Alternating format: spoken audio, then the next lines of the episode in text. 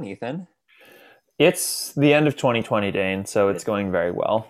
Yes, it's finally over. You know, I did want to say, okay, so this is our theme. Today is 2020. We're doing an emergency year end uh, episode. I'm going to shove this to the front of the line in terms of editing because I wanted to, you know, we're finally music critics and we get to publish our lists. Finally. God, it's taken this long, and finally somebody recognizes my incredible music criticism. I know. That somebody being the Pulitzer Committee. and I. Yeah, no, the Pulitzer Committee. We, we're getting Pulitzers for this. So, this is our 2020 episode. We're bringing from each of us five songs that were really special to us this year.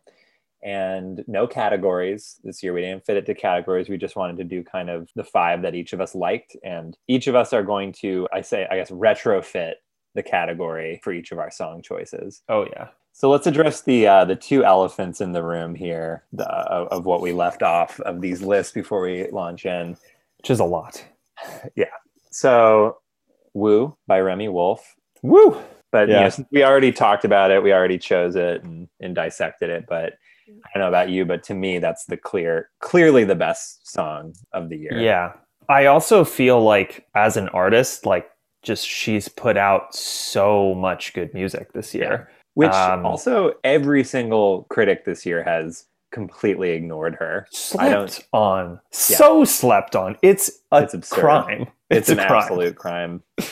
But anyway, uh, just just as a reminder, everyone, listen to "Woo" by Remi Wolf if you haven't already. If you Oh, yeah. listened to it six months ago and then forgot about it, here's your reminder to listen to it. It's the song of the year for me. Is it the song of the year for you? It's definitely the song of the year for me. Uh, most Remi Wolf songs are the songs of the year for me.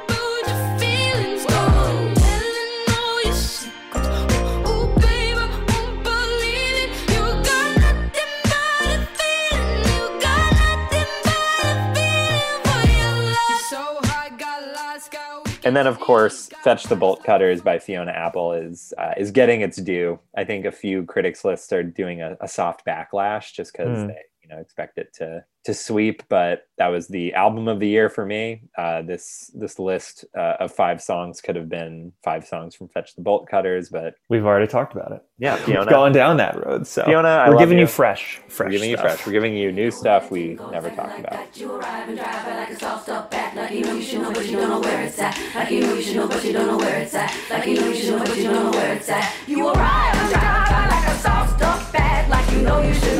That you arrive and drive it like a soft up back. Like you know you should know, but you don't know where it's at. You know you should know, but you don't know where it's at. Like you know you should know, but you don't know where it's at. You arrive and drive it like a soft up bag. Like you know you should know, but you don't know where it's at. You arrive and drive it like a soft up bag. Like you know you should know, but you don't know where it's at. Like you know you should know, but you don't know what So you did. let's uh, let's get started. So first, and just as a category- remind, just as Yeah. a reminder before we get started, um, we don't have categories today. We are just bringing you fresh cuts that we like, and Dane and I have each made up categories for each one of these Yeah. songs. yes, Completely So- made up. Neither of us have ha- have heard the other person's categories, so maybe this will be interesting.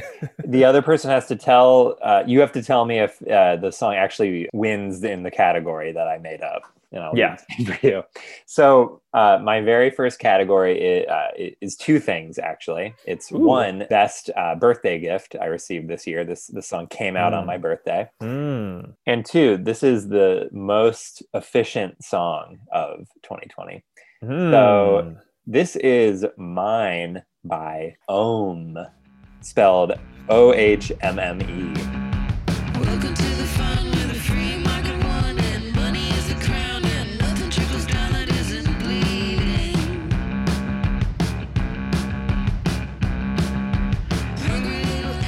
this is a Chicago band, and I have this song in particular, and their album from this year, "Fantasize Your Ghost," has been a, a, a late year dark horse for me. I've so been good. obsessed with this song, mine, and they actually put this album out and have been suffering a bit because they haven't been able to tour it, which is maybe uh, the most common thread throughout this throughout this year. So Ohmme is a Chicago uh, duo of Sima Cunningham and Macie Stewart. They're both classically trained musicians. Uh, one of them is a violinist. They're both, I think, classically trained vocalists, and you can hear that. You can hear that in this Mhm. song, uh, especially. They have very lithe and limber, powerful voices and they do stuff in this song and their songs that for lack of a better word is uh, i listen to it i'm like they're clearly doing music theory stuff.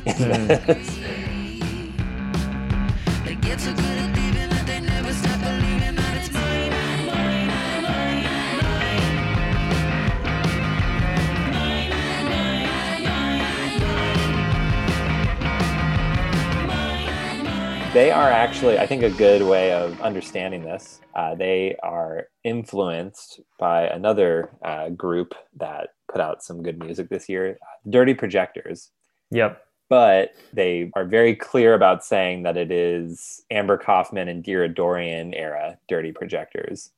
So that would be the uh, Bitte Orca era when both of those women made Dave Longstreth's music uh, good hmm and listenable, hmm and then they they promptly left because he's a ginormous asshole. And then his music became that of a ginormous asshole. yeah. Although I will I will say that he put out this collection of five EPs this year, and it's Hmm. actually very good. Um, I don't know who he's working with now. God bless them. So this song in particular is just phenomenal. It blows my mind. It cops the riff from "Give Me Some Lovin'" by the Spencer Davis Group, Hmm. which I think is it's cool. They take this sort of like, oh, this is like a classic rock bass line, and it has the driving momentum of you know 60s and 70s classic rock, and then they just do some really demented stuff over the Yeah. it's such an immediate song. So the reason this is my most efficient song of 2020, it's three minutes long and it packs more ideas in it than uh, most albums I've heard this Mhm, year. mhm. So that is my first choice, "Mine" by Ohmme. Yeah, that song is so good. This album is probably my favorite album that came out this year. Oh, yeah? I uh, I was texting our previous guest and good friend Katie in, Mm. and I said you've got to check this out because every single thing that they do is unexpected. Yes. There's nothing in their songs that is predictable from one moment to the next. It feels um I actually think it it feels a lot more like like Gang of 4 than it does like Dirty Projectors. Like there's so much Mhm. more punk in it. There's so much more like you know, this this song for instance has like a a a pretty large chunk of it where there's like a what I would call a guitar feedback solo. Yeah. Yeah.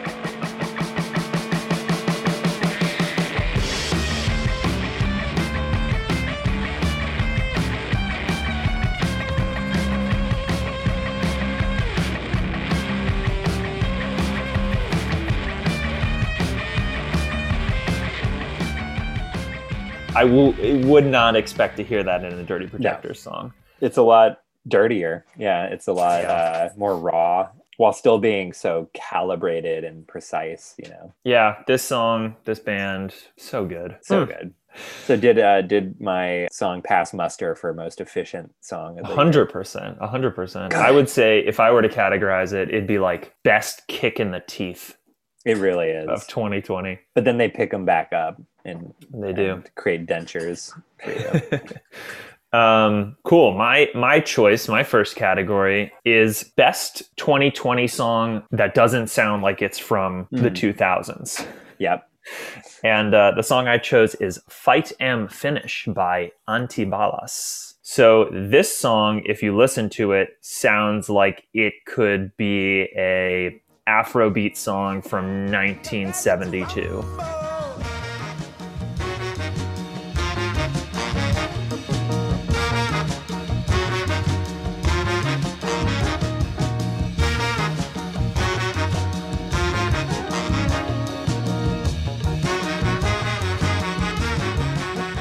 And it has the same even like texture almost like it's been recorded in like a gritty tape machine in somebody's Mhm. basement Or at uh really warm Fela Kuti's compound, you know. yeah it's just a it's it's really warm it's really lovely it's a total jam and it's by this group antibalas that have been around for a, quite a long time uh, over 20 years at this point um, they were founded by this saxophonist named Martin Perna, founded in uh, Williamsburg, in, in what is referred to, at least on Spotify, as a, a pre gentrified Williamsburg. Hmm, important to uh, important to note. distinguish that. Yeah. But this is uh, an interesting group because they sort of have had like a number of incarnations. They've had members of the Dap Kings. They've had different singers come through, different percussionists. I believe it was early 2000s when their lead singer, whose name is Duke Amayo, joined. Uh, he is a very interesting fellow. He is an atelier, uh, so he makes clothes, and he also runs a dojo. So he, he's sort of like is this renaissance man and also does these like really powerful i would recommend you you watch some of their live stuff because it's he's a super good showman and he he is like totally the front man i think the word front man or front woman or front person is overused but this is like an example of somebody fronting a band and like leading Right. the band and yeah this song is just really fun. Their music is very uh, much in the spirit of Fela Kuti and kind of the Afrobeat scene. It's very political. It's very anti-capitalist. Um, and I think this song in particular, which is off of their album Fu Chronicles, which came out this year, uh, the horn section, that line is so catchy.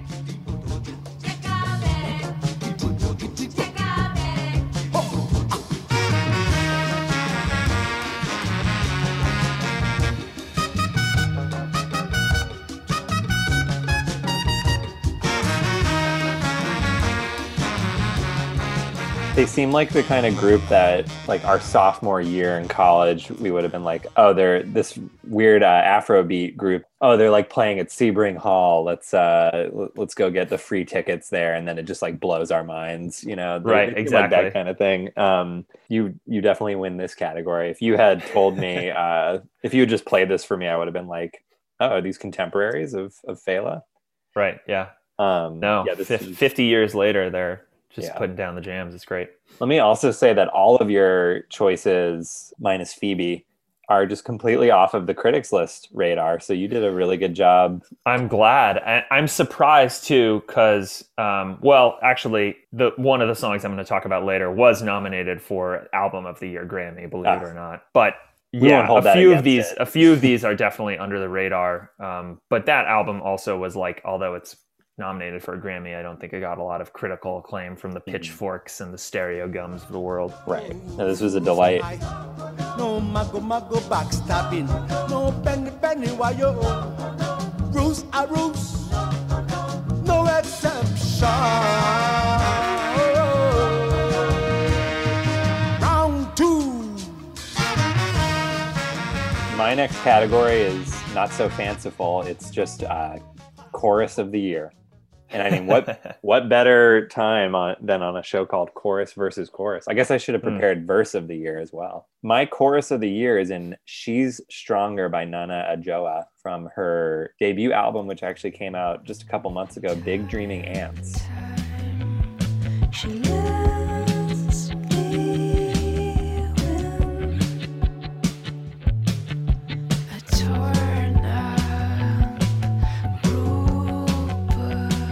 I've been really into this song and just playing it on repeat for like half a year now. Um, Hmm. I adore her. This is an artist. Uh, she is based in Amsterdam, and I think she grew up in the Netherlands, and she is of Ghanaian descent. And she's just like uh ah, she makes indie rock. I don't know how else to Hmm. categorize it. That you know, it's all you know analog sounds, and she constructed this song that is a little bit Pixies-ish. It's a little Hmm. grunge-ish. It has a core, a verse that is so soft that even her voice is kind of like speak singing a little bit in this kind of Sufjan breathy kind of whisper hmm and then it just explodes into the most anthemic chorus I've Yeah. heard in any song in a long time.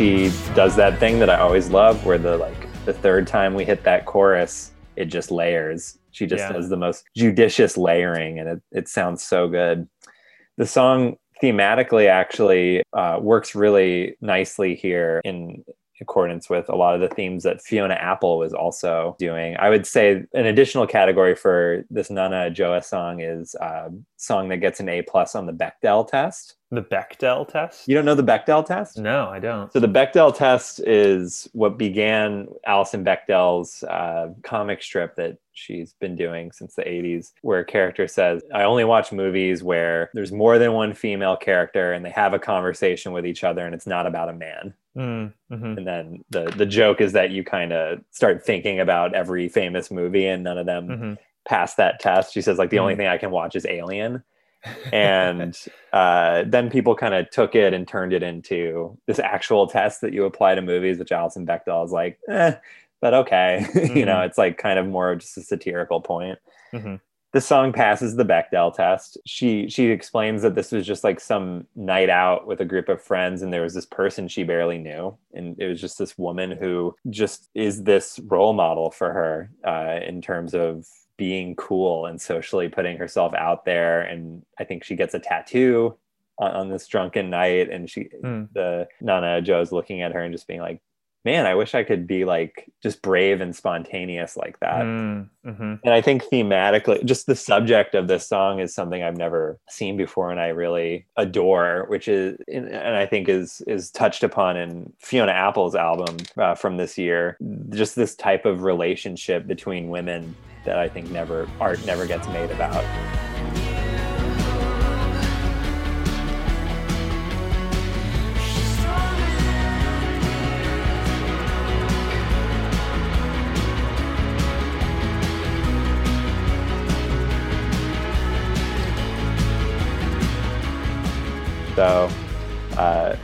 Obsessed with this song. I've listened to it a lot.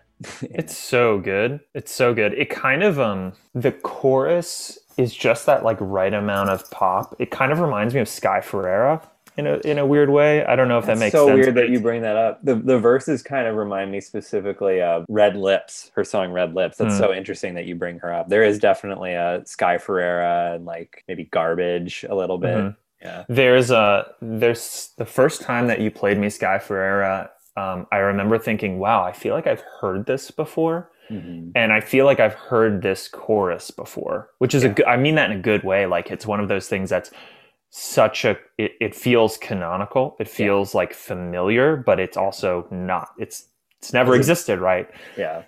There's something comforting about it. Like a, Yeah. you know, you go into somebody's house and you're like, I feel like I've been here before. Like, Right. this I is, feel like I'm at hmm, home. Yeah. Yeah. And, you know, everyone keeps saying every year guitar rock is dead, but I mean, I think there's been a lot of good guitar rock this year, and I I. Agreed. I welcome Agreed. it. So much good guitar rock, and frankly, almost all of it from women. So, Yeah. woo, Woo, woo, woo, indeed. All right, tell us about your choice, Declan McKenna, Daniel Mm. A man I just uh, discovered is one of a, a short list of prominent pansexuals. Yeah, this category is it's one of two categories. I would say either best grow up slash glow up or um, most I don't want to say slept on, but like most unfairly treated for uh, strange reasons. Song slash artist. So the song is Daniel, You're Still a Child by Declan McKenna.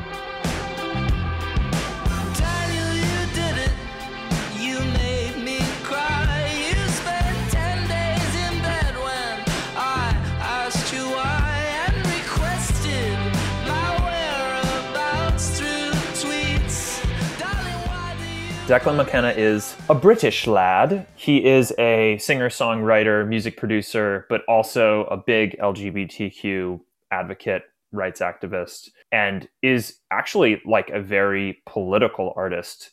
Starting with the very first song that he released, which is a song that I don't know why it didn't receive more critical attention, uh, but the song Brazil, which came out in 2015, um, sorry, 2014, December 2014. It was a big hit. Um, it reached number 16 in the Billboard alternative charts. And he was, God, he was a baby when this came out. So he was born in 1998. So he was 16. He's 21 right now. Wow. Another And- Lorde. Yeah, and um, it's really interesting because he wrote this song, Brazil. It came out, it became a huge hit. He is this kind of, at the time, very awkward, pimply teenager, not a pop star at all in the making, just kind of a kid who loops guitars and plays in coffee shops and wears funky clothes and is trying to figure out who he is. This the song Brazil is actually um, quite a political song, and it was all about basically how horrible it was that the World Cup was being played in Brazil and all of this money was being spent on these Huh. huge stadiums uh, that would be in the middle of the jungle uh, when you know people in the country were Yeah. starving and there's huge economic inequality. Well, that's rad And- that he wrote that. Yeah, and um, being a young British pop star who's now really big um, overseas and, and locally in Britain, he gets hounded by the media and sort of put into a box. And he puts out an album called "What Do You Think About the Car?" And it is uh, it's not worth your, your time, frankly. It's a pretty pretty mediocre album. Mhm. Um, and after that album came out, I had been psyched about it because I thought Brazil was a really cool song. Um, flash forward to that, I listened to the album for the first time. I'm pretty down on it, and I'm thinking, man, this is such a such a sad case of a young British artist being trampled on by the media, being boxed in and treated unfairly. And so, hence me going like, eh, yeah, Declan McKenna, that's too bad. All of that. Probably never hear from him again. And then, boom, this album comes out, Zeros. It is really good. This is an artist who is finding his feet and finding his voice, and I think not being forced into a certain shape, um, or maybe forcing himself out of a shape that he was put into. Because, again, his first album was very much like you know they're trying to his, his record label was very much trying to mold him into something. And when you're 16 and you're writing music, you know barely know what you want to do unless you're Lorde. Right. Um, this album is great. It's it's very political. He has a song on the album called "British Bombs," which, as you can imagine, is uh, quite critical of UK foreign policy. Um, this album is very Bowie esque. It's very glam rock, yeah. um, and this song is a banger. Like it also had a Bruce Oh. Springsteen U2 kind of anthem rock drama to it, I felt. Yeah, and drama is the right word because it's just so he he is a person who puts so much character into his vocals. And that's the thing that I think I admired most about Brazil because if you listen to that song, he is like screeching like a madman. Yeah. And this album and this song in particular is him doing that again, doing that sort of ca- almost character driven, narrative driven kind of work. Daniel's gone running, the trail's gone cold.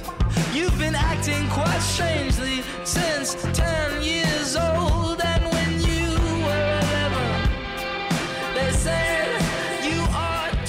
if you watch him live, he just wears like totally random shit, and his bandmates wear totally random shit.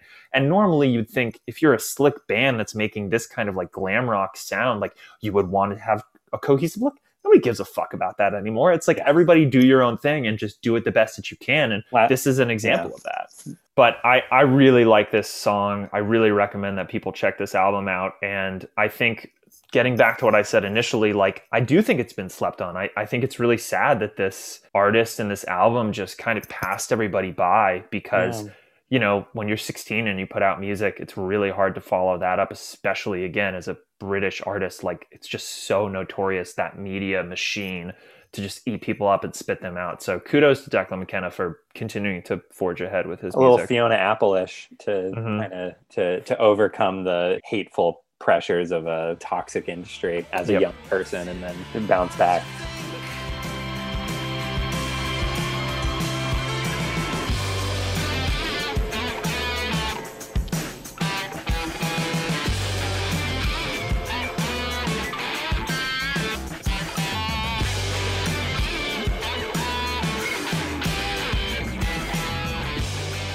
My choice uh, is noise terrorism of the year.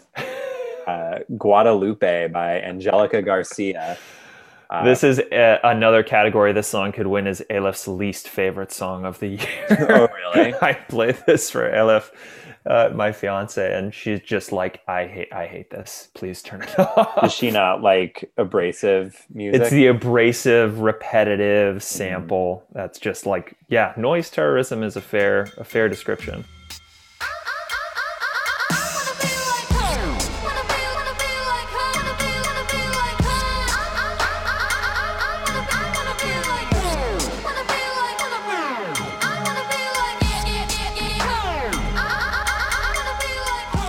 Yeah, it's interesting. The whole album is technicolor genre wise. Um, so Angelica Garcia is a 24 year old artist who currently lives in Virginia. She grew up in LA and is of Mexican and Salvadoran descent. In a, in a lot of ways, she incorporates, uh, you know, on this album in particular, textures from her Salvadoran and Mexican roots Mhm. in a way that just from that sentence you can tell it's just absolute catnip to critics to music critics right? Like oh world textures. I think you know she definitely hints at that throughout the album but i think she is in a lot of the songs on the album just inventing completely new sounds out of Hmm. whole cloth. A little bit of you know run the jewels and lp a little bit of bjork uh, in certain ways. You know, in certain parts of the album, it goes very electronic, like this song I chose.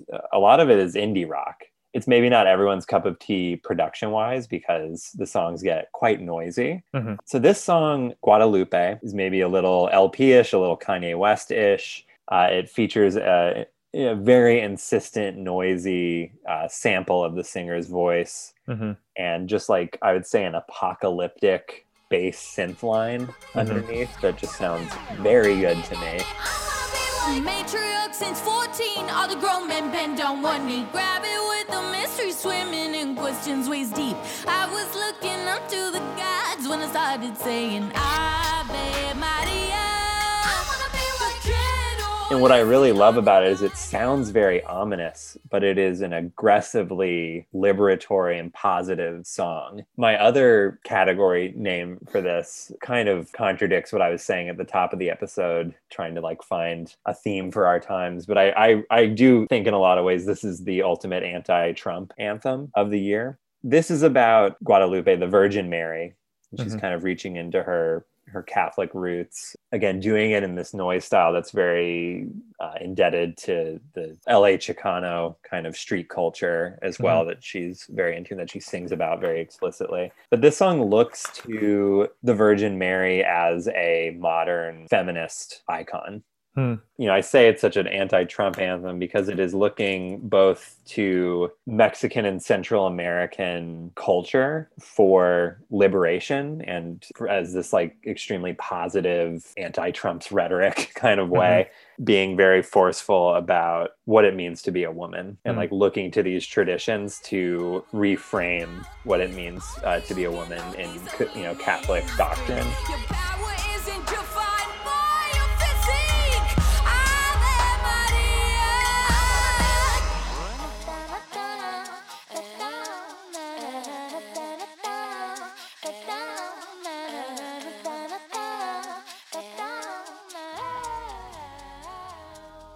Before she gets to the chorus, she says, Power isn't defined by your physique, Ave Maria.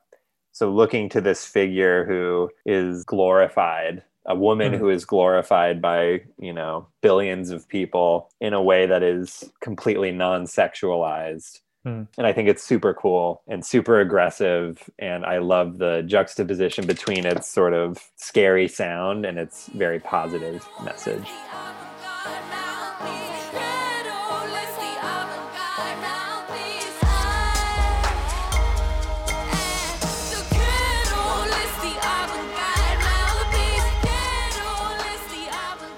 The song that I chose for the category of best gobbledygook is Find a Way by Duckwrth.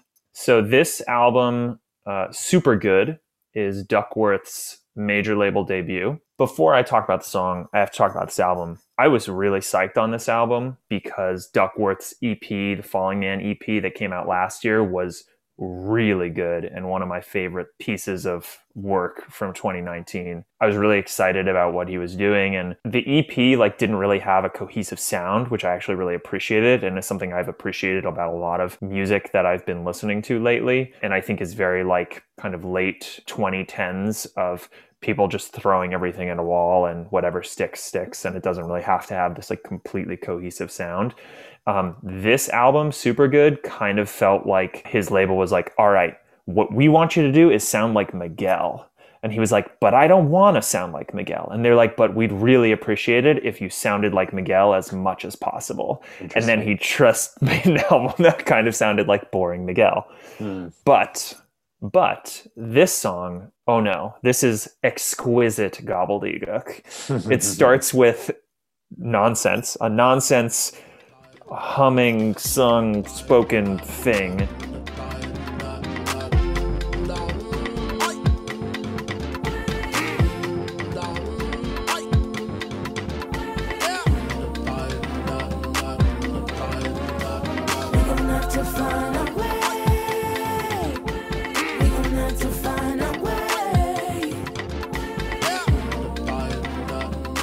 If you don't dance or shake your butt when you're listening to this song, I think your heart has frozen and turned to ice. And it's also something I really like about it is he's doing the thing that he's done in his music prior, which he didn't do throughout this album, but he's like putting on characters. Every verse mm-hmm. is like a different person. Every verse is a different way of rapping, a way different way of delivering the lyrics, and it's just like so exciting. I, listening to the song over and over and over, you kind of like are peeking around the corner to see what's next. Say, This is no overreaction. Miracles can always happen. Had some niggas that was trapping, couldn't leave what they was trapped in. Find a way about the bendo. Didn't want to find the gasket. Thought that I was living lavish. Someone say that I was I think it also is lovely to hear something, even if you have to wait until literally the last song on the album, uh, something this exciting to hear from an artist that I really liked last year. It is richer than the other stuff I've heard from him musically, a little more chance inspired, I think, a little more, Yeah. you know, bright in that Mhm. kind of, you know, backing horn section, a little Mhm. gospely way. I think it's it's also to to that point, like some of the lyrics are talking about, you know, I I used to have friends who were trapping, now are like living in mansions and having Mhm. a good time and partying with people, and it's very much that sort of like like you said, Chance the Rapper, kind of like religious uplift, kind of the, the light at the end of the tunnel theme.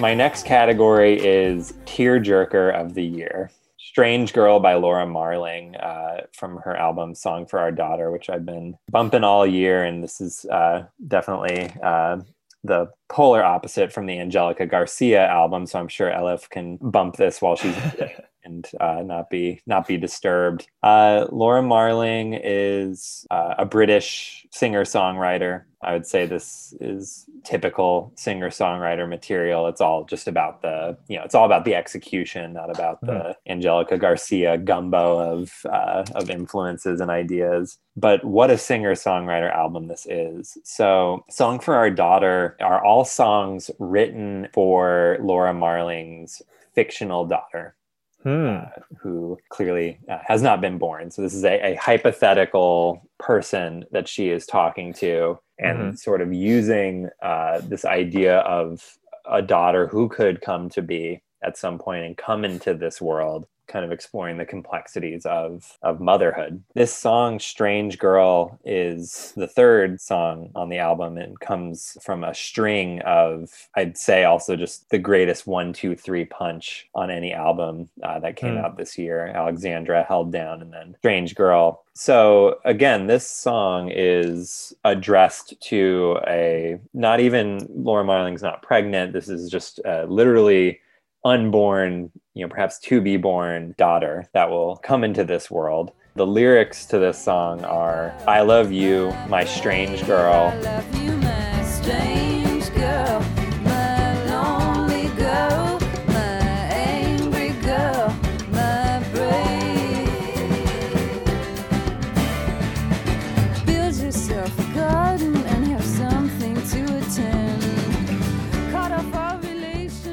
Though it's not necessarily reflected in the in the music, which is a little Joni Mitchell-ish, a little Byrds-ish, has Mhm. a nice back to Steve Winwood, bouncy. I don't know if I can articulate what makes those lyrics that make it so touching for me. Just sort of thinking about your future daughter, kind of as a as a young woman, and the verse says, uh, "Woke up in a country who refused to hold your hand." To hold your hand. Kept falling for narcissists to insist you call the man. You work late for a job you hate, which never fit the plan. Stay low, keep brave. I love you, I don't know. It just really mixes in with tender feelings that I have when I look back on myself as an angry young teenager, you know, a strange, lonely, angry, hopefully brave teenager. And also just uh, this general idea of thinking about what it means to bring a person into the world and face a country that refuses to hold your hand and uh, is in the grip of narcissists who insist you call them man. Hopefully, your future child can be strange and unique, can be okay with being lonely in this world, can be angry in the right ways, and can hopefully be brave. Starts to blur the line that's supposed to keep you safe. And you roll like a tidal wave. It's uh, it's the tearjerker of the year. It's a really just beautiful song from a beautiful album. You've always been a sucker for a sad song that sounds pretty happy. Yeah. Yeah, so I'm I'm sure you did not uh, know that that was the concept when you first heard this. So not. so what do you what do you think now that you've you've heard that idea? Yeah, I, I think it fits the bill. Um, I mean, I'm about to talk about talk about tearjerkers. The artist I'll talk about in a moment is definitely full of them. But I have personally found the saddest songs to me to not be sad sounding. Yeah. and it's one of the things for me in, in the way in which i listen to music is i listen to lyrics last. And so it's almost like even sadder when you come to realize the message of a song Yeah. after getting the feel of a song. It's almost like the disappointment is deeper. The kind of sadness you feel learning the I, news uh, is, is harder. To be clear, I don't think this song is sad at all. Uh, it's it's not a tearjerker because I think it's tragic. I think it's um, extremely hopeful in a way that Hmm. uh, makes me feel very fragile. Hmm, i see Mhm. well i guess I either way it's I mean, do you do you think that concept is sad, or do you think it's I think it is sad. I think it's an acknowledgement that like I think it's an acknowledgement that our entire generation is starting to make that like our generation in many ways and in many very measurable quantitative and tangible ways has not had it as good as our parents generation. Yeah. For the first time in many generations things have actually not improved and they have gotten significantly worse in many ways. Yeah. And to admit that in a song Mhm. which I think is what she's doing in a lot of ways to say like you're going to be entering into a world that doesn't necessarily accept you and I'm going to try and give you strength and yeah I mean as hopeful as that is as loving as that is it is it is also an acknowledgement of a pretty tragic reality that I think underlies that. And so I do feel like it's tear jerking in in a way that it's honest and vulnerable but it's also tear jerking in a way that it's accepting something that's really pretty sad and profound. Yeah. Uh, my tearjerker is not in the category of tear jerker, but it is. Uh, so this is the song "I Know the End" by Phoebe Bridgers from her album Punisher, and punishing it is. such a good album title. So I could have categorized this as Ethan's most ignorant choice because I had never listened to Phoebe Bridgers before this year. I like knew of her in the same way that like I knew of like Julien Baker and I kind of was like I'm aware of this person. Mhm. Um, but I never really decided to investigate. And then I can't remember who it was, but somebody was like, "Oh, you should listen to this album," and I was like, "Okay." Probably Caleb. Uh, probably Caleb. Thanks, Caleb. This album is very good. Every song has her stamp on it and is Yeah. very clearly her vision. And like, I think you can also hear the way in which she writes songs her perspective is unmistakable. Yeah. yeah and and writes songs both musically and lyrically like there's clearly a, a person sitting in their bedroom with electric guitar that's not plugged into an amp like with a notebook next to them writing out these like really haunting images and like beautiful lyrics and stitching together something very amazing but the production on this album every song sounds unique and every song sounds different and every song has something different to offer texturally and production wise. And this song uh, I have chosen for the category of best lyric that should have been in a built to spill song from the Oh. mid 90s Interesting. because I just decided to make up that category for this. But there, there's a lot to have picked from this album. There's a lot to have talked about from this song. The song has multiple parts. It's got some really heavy shit going on at the end Very Sufjan. very Sufjan for sure, very Age of Adz. The thing that I felt was very built to spill, very uh, Doug Martsch was the line over the coast, everyone's convinced.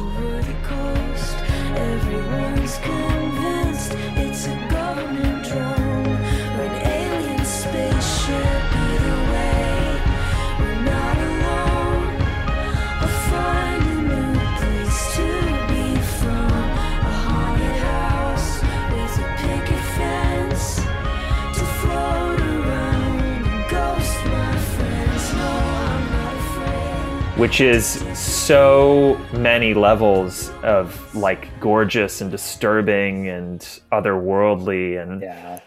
and it's just that's just what she does so well throughout this entire album. I mean, even within this song, there's just so many really incredible lyrics that you can pull from. Yeah, she's a sloganeer like Doug Martsch. in lot Yeah. Tattooable lyrics. Yeah, absolutely. There is something that's that I really appreciate about specificity in songwriting that speaks to much broader themes. You know, even using somebody's proper name in a way that's really universal is a, is a unique quality and a unique gift for a songwriter. And I feel like she does that so well. Her ability to describe, she says, windows down, scream along to some America First rap country song, a slaughterhouse, an outlet mall, slot machines, fear of God.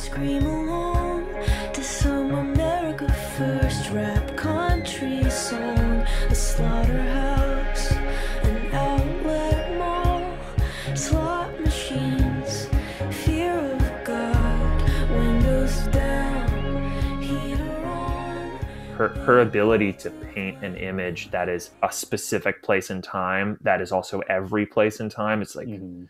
really amazing Yeah, she has uh, such a distinctive persona, and she's, you know, not to be cliche, but has that, you know, whole wise beyond her years kind of Mm. thing. Her perspective is so, uh, such an aerial view, you know. Mhm. well i think it's um there's the writerly story that i think has been Mhm. told many times but the professor tells the student um, okay i want you to write a, a poem about this house. And the student can't come up with anything original or interesting. And then they say okay i want you to write a, a story or a poem um, about this wall of the house. And the, the person can't come up with anything original or interesting. And then the the professor says okay i want you to write a poem about this brick in the wall. Just describe this brick. And then all of a sudden it unlocks this like beautiful Yeah. poem that the student can write. And Yeah. i feel like that's what she's able to do. And she can just again pick out these details that are just so tangible and like real and right there in front of you that it, it really puts you in the story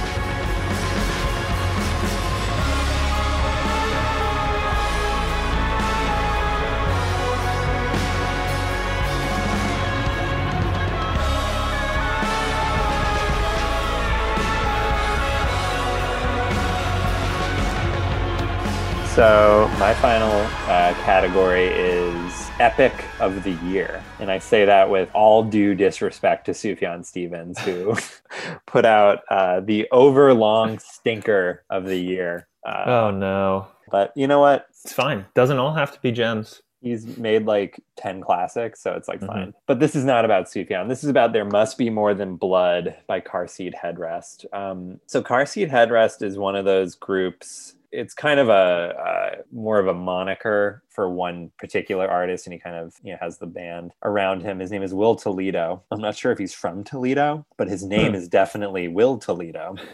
Uh, Car Seat Headrest, though, is one of those groups where you have a really intense fan base around his music. Yeah. He's not just another one of those kind of like pitchfork bands that a bunch of people like hear is good and you know put Mm. it in their in their mix or whatever. It's like this is like kind of like Die Hard, get a tattoo of the Right. lyrics kind of kind of group that m- making music that really means something very special to a lot of people. I um I haven't been able to to to catch onto a lot of his music, although it's it's something that I've been interested in exploring. It just uh, you know, and you know, this album that he put out this year, "Making a Door Less Open," was not celebrated at all. I don't I don't think it's um, I don't think critics or fans like loved it that much. And this song in particular is is kind of under the radar. I have uh, my friend Thomas to thank. Actually, in May when it started getting warm again, the the first time we saw someone in the flesh for two months, uh, our friend Thomas came uh, and sat like twelve feet away down the steps from our front porch, Mhm. and seeing we were the first humans that we'd seen in two months uh, in the flesh, and then we both we all started getting choked up. Mhm. And we sat there and we hung out and made a shared Spotify playlist. And Thomas uh, put this on.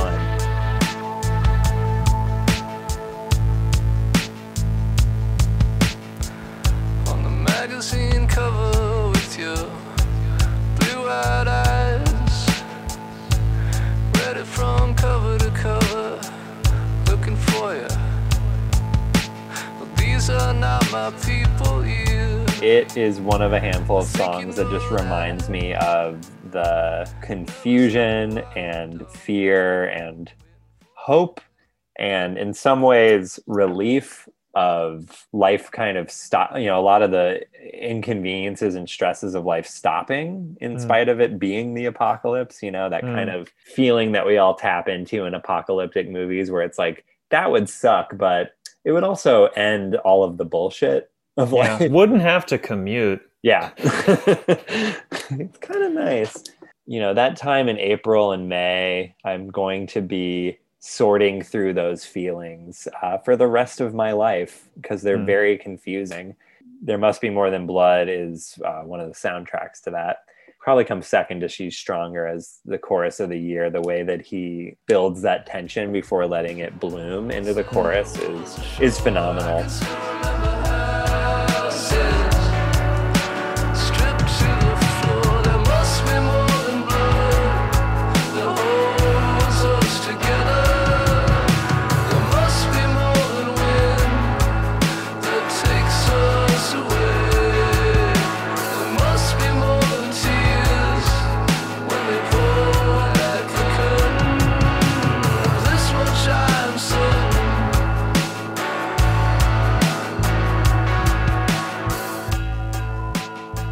This is uh this is it's like my um what if Interpol made more chill music?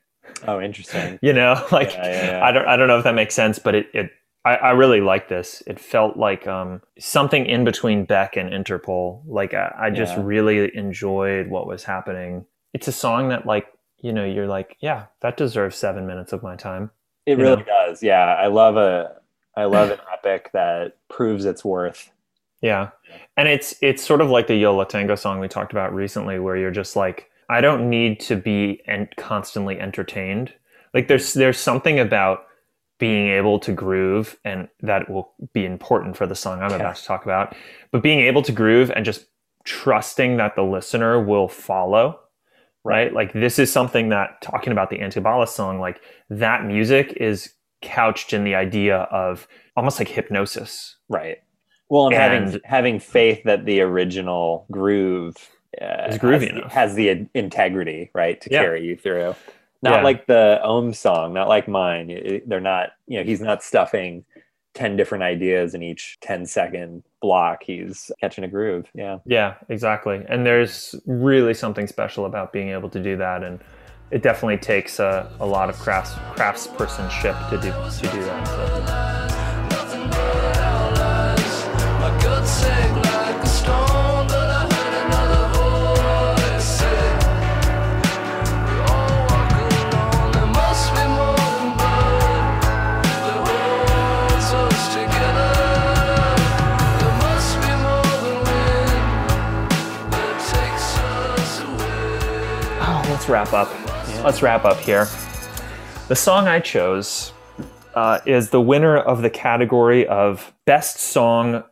completely ruined by one section.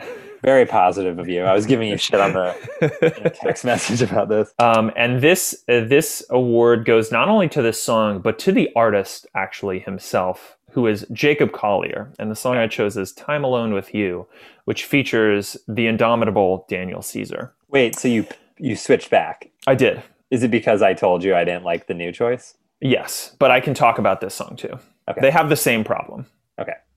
So so I chose this song uh, for, or excuse me, I chose the category of uh, best song completely ruined by a chorus, or really best song ruined by one section of the song. Or you said Um, by doing too much or biting off more than it could chew.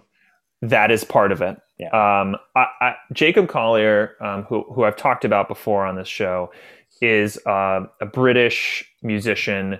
He is a complete musical savant. Um, from the age of three, he's composing music. He's got perfect pitch, uh, even to semitones. He is, I mean, just YouTube. Just go on YouTube and look Yeah. up Jacob Collier, and you'll get it. He's just one of these people who is like the nerdiest musician you've ever met, but like literally a hundred times better than them. Um, and so he's got to be one of the most talented, purely talented in terms of technical ability musicians out there. Um, But but do you feel about him as a songwriter, Ethan? um, the song that I've talked about before with Jacob Collier is a cover of a Beach Boys song. And the problem with Jacob Collier is that because he is so good, he has absolutely no patience musically. And so, whereas the car seat headrest song is comfortable and uh, assured enough in itself to go for seven minutes and groove for seven minutes, or the Antibalas song is cool doing that, Jacob Collier cannot do that for seven seconds, let alone seven minutes. And so, this song is exemplary of the problem with Jacob Collier's music. And um, this song is nominated, uh, is rather on an album that is nominated for Album of the Year, which is wrong. That is just obje- it's it's yes, it's Grammys. They're wrong often, but like objectively, this is not Album of the Year in any way, shape, or form because none of these songs are Song of the Year. And I say this very sadly because there's so much good stuff in this song. Yeah. And in all of Jacob Collier's songs, there's so much good stuff. This song, again, features Daniel Caesar, and the first section of this song is like the best D'Angelo song you've ever heard. I was gonna say it's uh, a very confident voodoo ripoff. In It's is, completely- is Questlove drumming, or are they just ripping off? Voodoo? No, he's and, and again, a thing about Jacob Collier, he plays every instrument and he plays this, and he's not doing the thing that famously Questlove was told to do by D'Angelo, which was basically make it sound drunker. Mhm. Um, he is he is literally counting out pentuplets Mhm. and doing a very like staid version of this kind of like uh, J Dilla style behind the beat thing. Yeah, we could go dancing. Soak up the disco.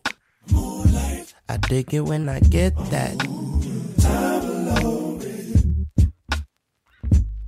It's a beautiful Sunday morning. But that said, it is a groove. Like this song Sounds good. should be this section, Daniel Caesar doing his Daniel Caesar thing for like eight minutes, and it would be so good. But Jacob Collier cannot fucking help himself. And so he has to come in with these like insane sections that mean nothing and have no cohesion and do nothing for the song until you get back to Daniel Caesar doing really rad shit. Right. There's there's so much to like. he The does a sort of uh, Angelica Garcia problem, just kind of uh, right, but Angelica Garcia is consistent. Right? This is like this is like somebody who's who's who's the bored kid in the back of class piping up and making jokes and you just can't get him to shut the fuck up for five seconds.